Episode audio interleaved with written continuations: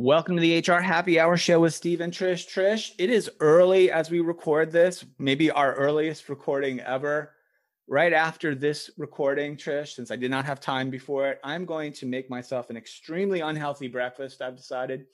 So here's my question to you What is the one unhealthy food or drink that you just can't resist, even though you know you probably should?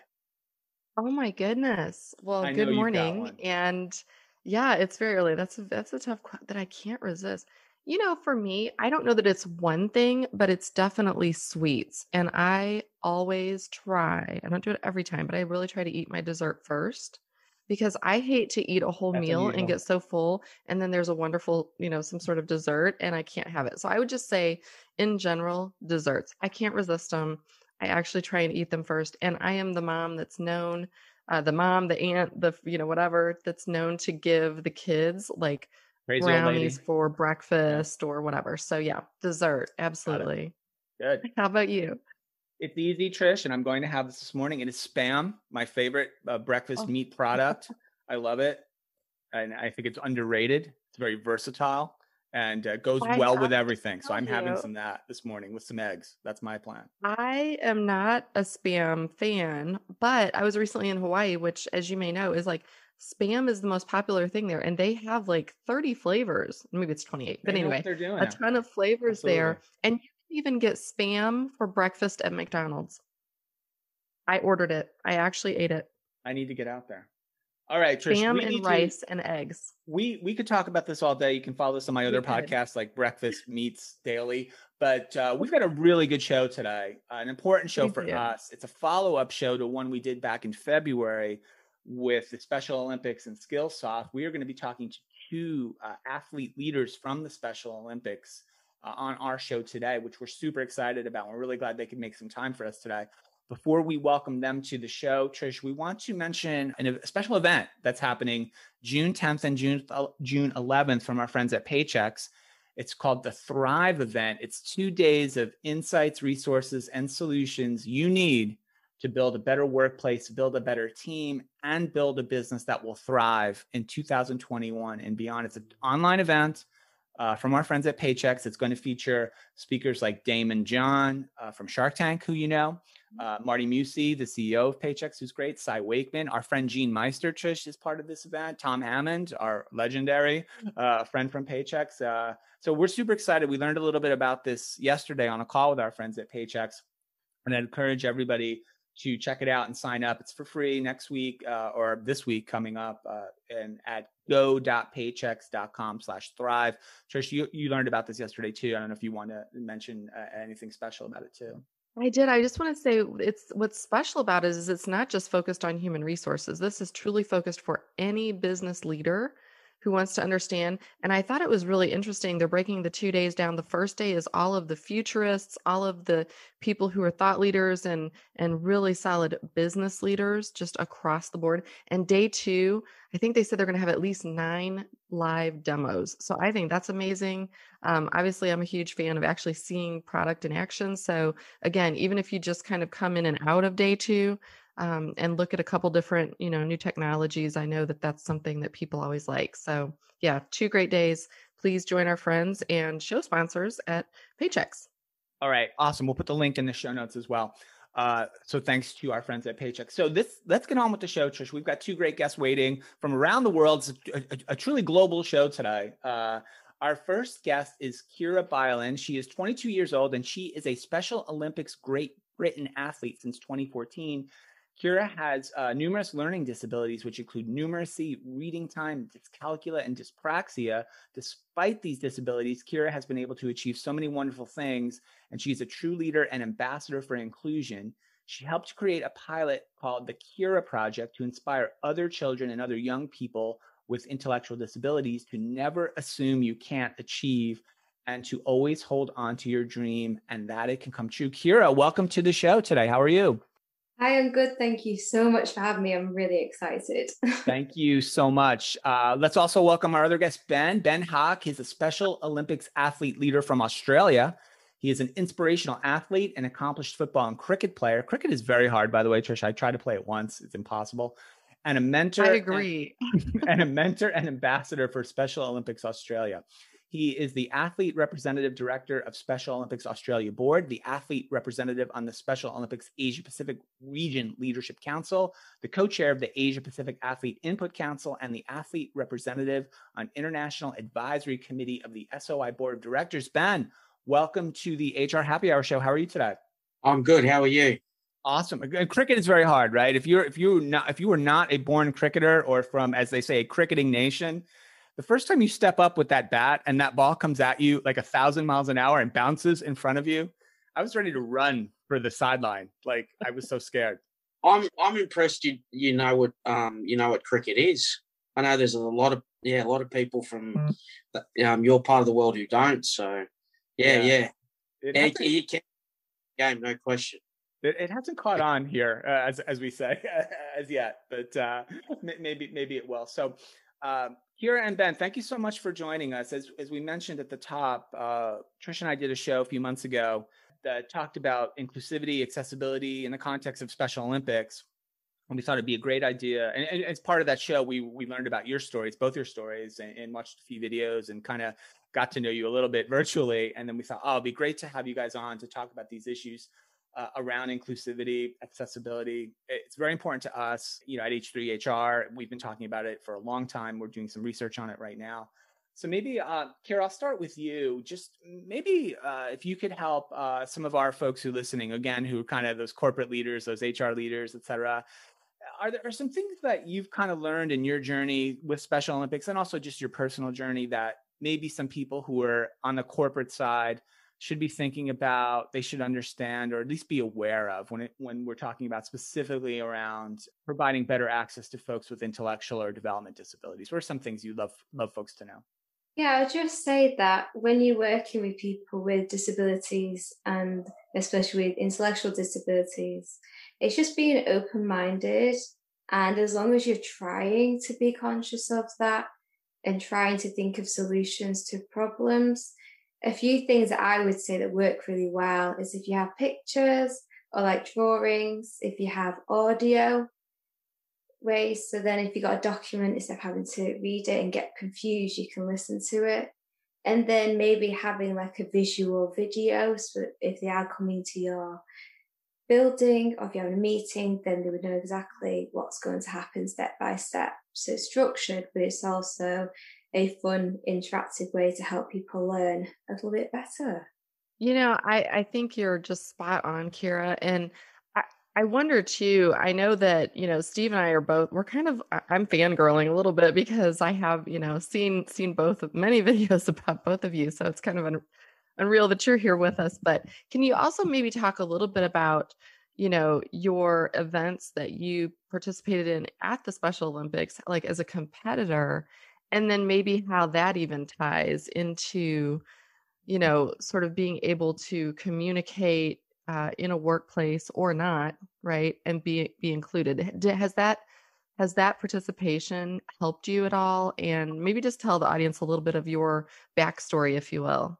Yeah of course. So when i first started in special olympics i didn't have friends at school so i was very isolated but then in 2015, I got the opportunity to come to Los Angeles and represent Great Britain in cycling. So we do road races and time trials. So I did a 15k road race, a 10k time trial, and a 10k road race. I was 17. I didn't really know what to expect. I thought, right, okay, let's go. Let's work hard because I had a coach as well that gave me a training regime. So it was really hard. I was pushing myself to make sure I was ready to go for the games. I did go. I got three goals, which was amazing. I was so happy about that. And then I came home. And then 2019, I got to go to Los Angeles to defend my gold titles, the 10K time trial and the 15K road race. Instead of doing a 10K road race, I switched that to a 25K road race. My and through those experiences, I learned how to work as a team, what is friendship, how to support each other. And then with the Abu Dhabi experience, now I have six Olympic gold medals in cycling, which is a huge achievement for me, especially with my education. As you listed, some of my disabilities can be quite confronting, which can be a little bit unsure, especially when working with new people. But as a team, it was really crucial to understand how each other's work best especially when you're spending up to two weeks with some people that you traditionally wouldn't know straight away. But it's nice that you can make your friends, you can make memories, but you can also have goals individually, but you can have goals as a team. And I think with that corporate side, as a team with members of staff, is it's okay to have big goals, but also make sure you have personal ones as well that can help you build that gap a little bit closer and then you can achieve more as a team because you're a supporter in a team for your staff, but you're also a friend as well. And it's making sure you don't forget them both because they're both are very equal to make sure that your team is successful in whichever they choose to do. Kiera, that that's really uh, great uh, stuff, really helpful, and I and I think that leads us into what I want to ask Ben about. Right, we talked, Kiera, you talked about some of the sports you've done and your success as well. So Ben, your sports that you've participated in, and then we'll, I want to get into some of the the inclusivity stuff as well. But you're you're a team sport player, right? Soccer and cricket, right? And so maybe I'd love for you to comment a little bit about your background as well, your participation in those events, and sort of your introduction to this space, and then kind of some of the things you've learned and you'd love our audience to know about um, uh, being more accessible and being more inclusive? Yeah, so I've been in Special Olympics for over 20 years. Um, similar to Kiera, um, I had a really rough time in school, had a lot of uh, bullying, just a really bad sort of cultural environment, which unfortunately can still still happens today. It's just uh, an unfortunate thing. And my mum went out and looked around for uh, services for me to access, and she found Special Olympics. She found a football program, and I kind of started off in football, and then I I always played mainstream cricket. I had some challenges, but I kept persisting with that, and I've also played um, in Special Olympics with cricket as well. What I would say is uh, for Special Olympics, it's it's good for both sides of the equation it's not just good for the athlete, it's also good for uh, anybody without a disability. Um, for a whole lot of reasons. I mean, one, um, you get to actually engage with people with disabilities instead of reading about them in a book or going to talk to the medical professionals or the experts or any of that. So you get to actually engage people of the, you know, who have the, you know, who have disabilities. So you get to learn. Um, you also, um, you also get to learn that you know, were not necessarily that different. Um, as Kiera said, maybe some of the ways we go about in explaining things, or maybe some of the uh, techniques the coach used to coach athletes might be a little bit different. Maybe there would be a bit more investment in time. Uh, I know our organisation we do have divisioning, so we do have a catering for lower ability, not just elite, and that goes all the way through the entire organisation. Like even athletes at world games are not necessarily elite athletes. They can be all levels of ability. It's very much a focus. For athletes, I think it gives you gives you the opportunity to aspire, gives you the opportunity to learn goals, it gives you the opportunity to work in a team environment and to learn how your strengths and weaknesses can work with other people, gives you an opportunity to, to develop social and emotional sort of skills that are very important all stuff that can very easily translate into into work. And I do get that for people probably in HR, they probably would probably struggle to even perceive that in sport, let alone Special Olympics, but it does. And it, again, it's a really great educational environment and social mechanism for people with and without disabilities. And it's fun. And when people have fun, they tend to learn more. Oh, I love that. You know, Ben, one thing that really struck a chord with me as you were were giving your story is, you know, you put it in the perspective of maybe being the leader in a company or, you know, a coworker, a colleague in the company, and you were saying that it was I made a note here that it was good to engage with people with disabilities because it helps you learn. Um, I wonder if I could get maybe both of your thoughts, Ben, you first, and then you, Kiera, second. Um, one of the things that I've always thought, both in in having people within my family uh, extended family who have different learning disabilities and abilities uh, is that I've always felt it's really on me to figure out a way to communicate effectively with them.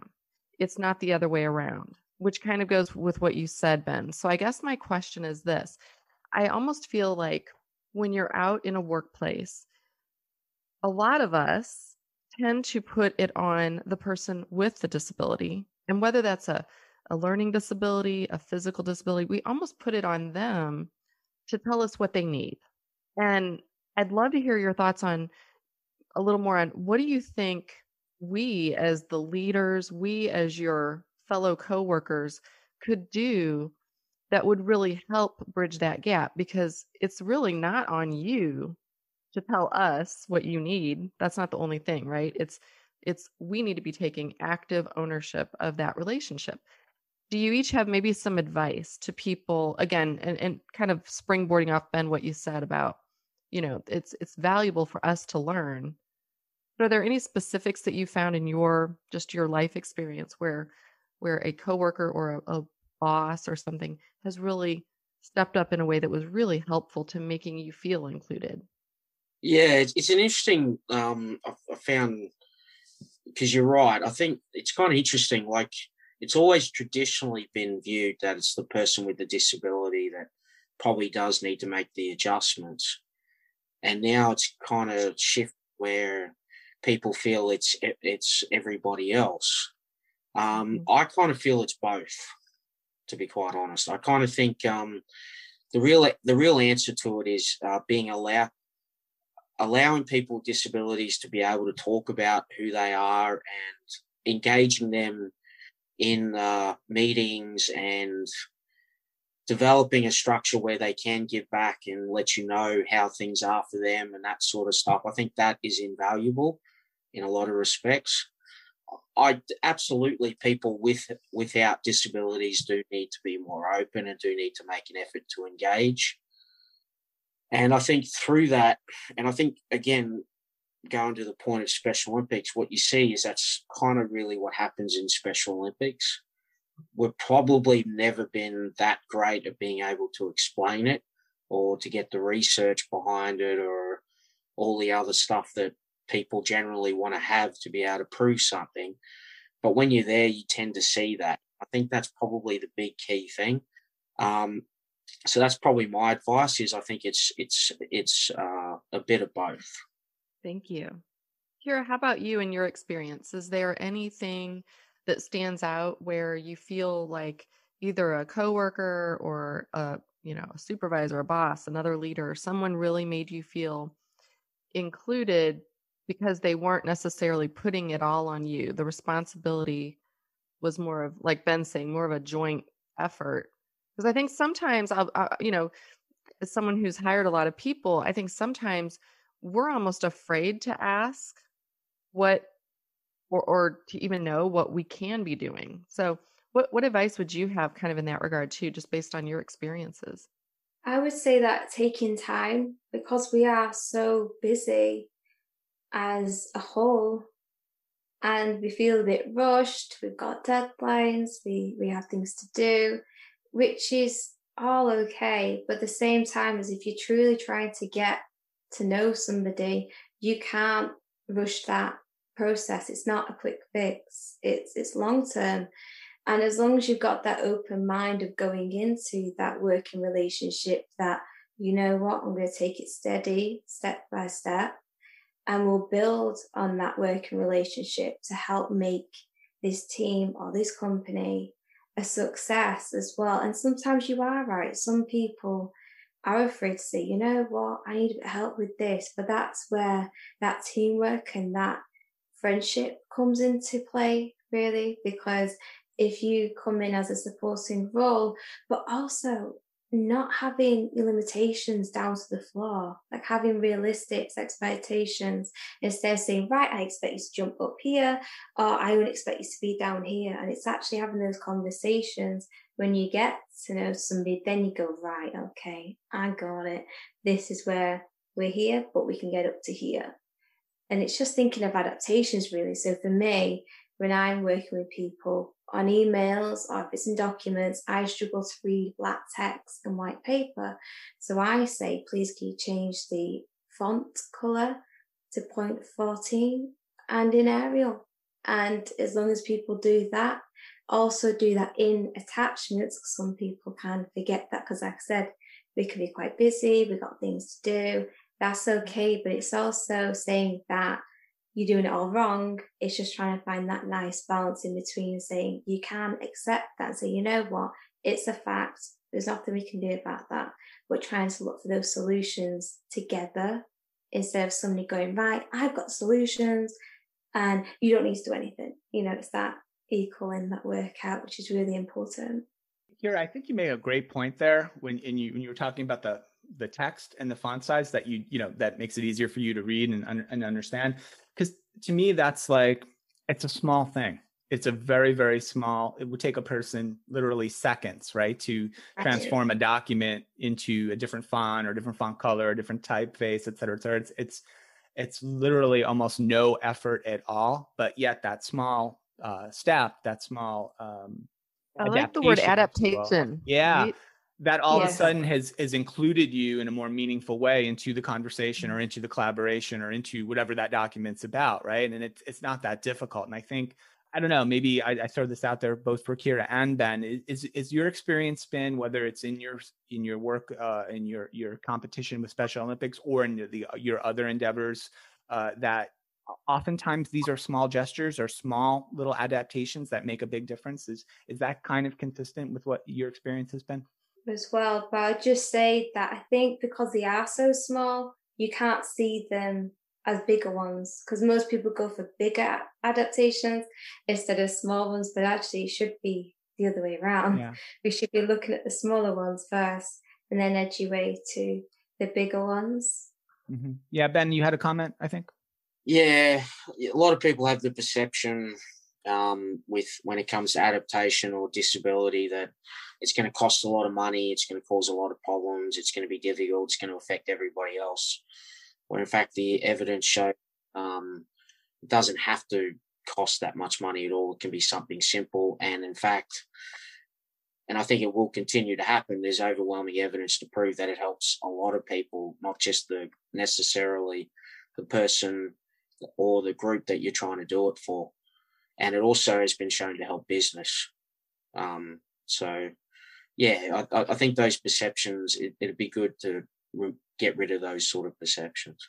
I agree. I I think one thing um, Kiera said that kind of applies to what you're saying, Ben, is that you know having a disability is not a flaw, and I know I can tell you, Steve and I both believe in that a hundred percent. It's it's really being able to to figure out like many of the ways that businesses are not successful is because they they do try and hire everyone who um, is almost the same, if you will, right? They're looking for people with the same degree and the same life experience, and and they think that's what means inclusivity, right? And that's not it. It's like if you hire people who definitely have all different learning abilities, you will probably approach if we if the four of us were given a problem we would probably have four different approaches to a solution for that problem.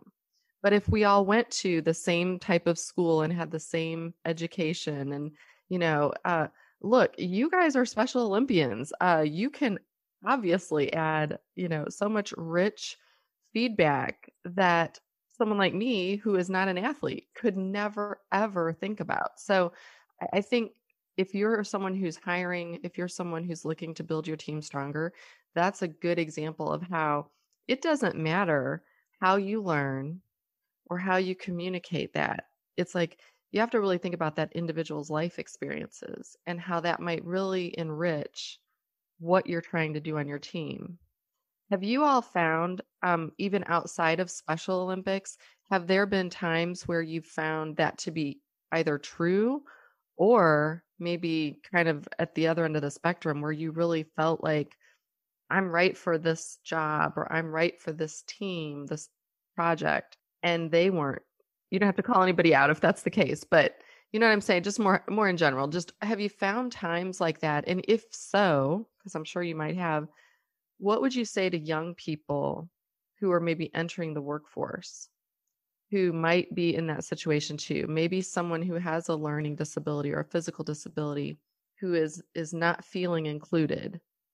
Is there any advice from your experience? Maybe start with Ben first. Uh, what what would you tell yeah, what would you tell a young person, you know, maybe entering the workforce if they're feeling excluded? Do you have any tips for them? Uh, I think from my experience, um, first first of all, um, hard work is is a universal concept.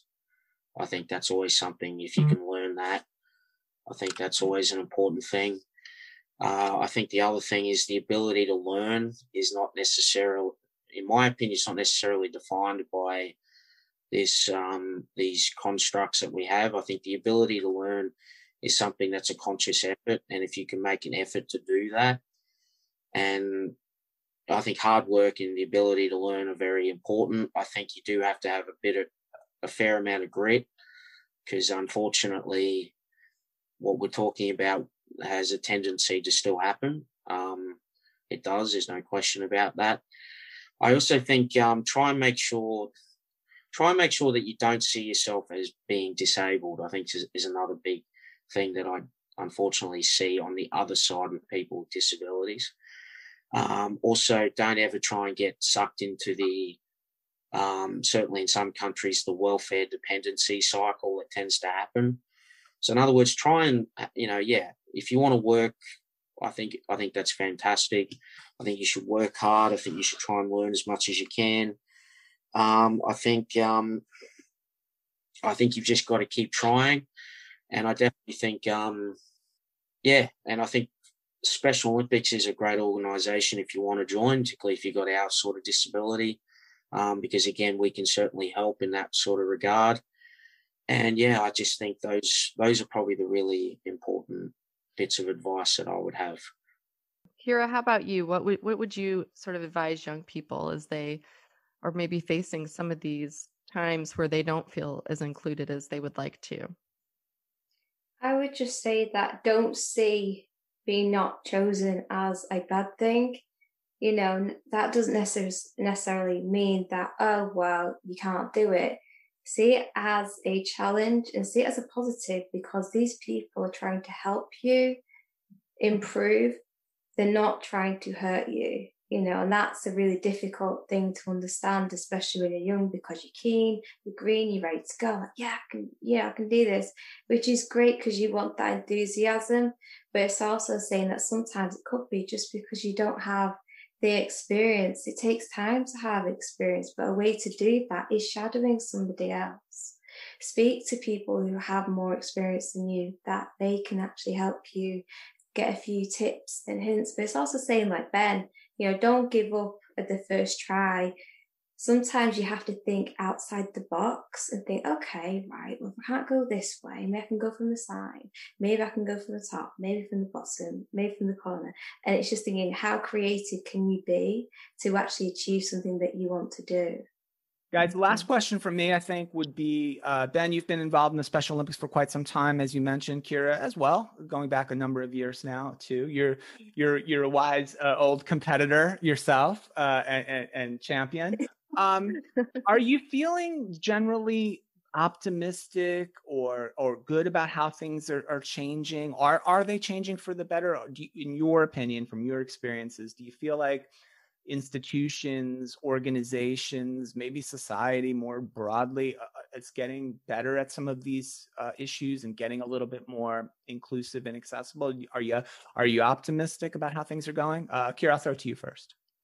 My answer is yes, I am optimistic because, especially with big things happening in the world, people, communities, they're coming closer together they're starting to think outside the box. It's not going to be a quick fix. They're like, right, everything will be sorted, it'll be fabulous tomorrow. It's just going to take that time. But like I said at the start, is as long as you are trying to improve on even just a little thing, that's great. If you can do a lot more than that, even better. But it's just trying to work as a team, try and be open minded, And if you do need help, just sometimes ask for it. It doesn't necessarily have to be over the phone. Sometimes it could just be a text, you know, or a Snapchat or something like that. It could be little, but as long as people are there to kind of help each other, that's all that matters really. How about you, Ben? What do you think? You've been sort of, again, involved in Special Olympics for quite some time, been an athlete competitor, been an athlete leader for a while. What's your kind of assessment on how things uh, are you feeling optimistic? Things are getting better, or, or maybe not? Yeah, things are getting better. There's no question about that. Um, but you see, with that comes some challenges. I think sometimes I think people feel that things are naturally more inclusive. There is still a journey to go. Um, and I think particularly in, in the area of first of all, I, I, don't necessarily think the challenges or no, the improvements have become systemic enough in enough parts of the world. I think that I think this space still has a tendency to suffer. This is a mindset that's been there for years of the, you know, we can talk about the positive teacher or we can talk about the positive employment place or we can talk about the positive athlete, even Special Olympics, I think, dare I say it, suffers from this as well. I think the shift has got to be more systemic, more away from the inspiring story to something a lot more deeper and a lot more tangible. I think that's the next step. And that's probably going to be the hardest, hardest step because for what I've seen, I don't think the human rights legal parameters are necessarily going to create that. I think the only way you can create that is for people to truly see value in that and to not see inclusion as a separate feel good something to make themselves feel better or something they can improve their reputation as something that's really tangible. Yeah. That's the next. But in saying that, yes, things absolutely have improved and yeah. give me uh, optimism. Awesome. Brett, thank you, Ben, for that. Um, I think that was really insightful and I think an important message maybe to sort of head out on, right? Like we need to sort of move beyond the exceptional story, right? When you guys both have exceptional stories, right? And those are great to talk about and great to showcase and great to shine shine a light on. But you're right, I think Ben, right? Once where we need to get to the place where maybe these stories don't stand out so much, right? They're just part of the normal mainstream, you know, yeah. workplaces and organizations and societies, right? It's just part of the normal, right? And that's that's going to be the harder challenge, but one that uh, hopefully will will continue to work towards. I think this has been a fantastic conversation, guys. I, I do want to thank you uh, for taking the time uh, with us today. Thank you thank for having. What's next, Kiera, Ben? Are we still competing? Or are we still out there? Give us like the last little last little bit. Kiera, you out there? Are you still racing? What's happening? Well, ask COVID.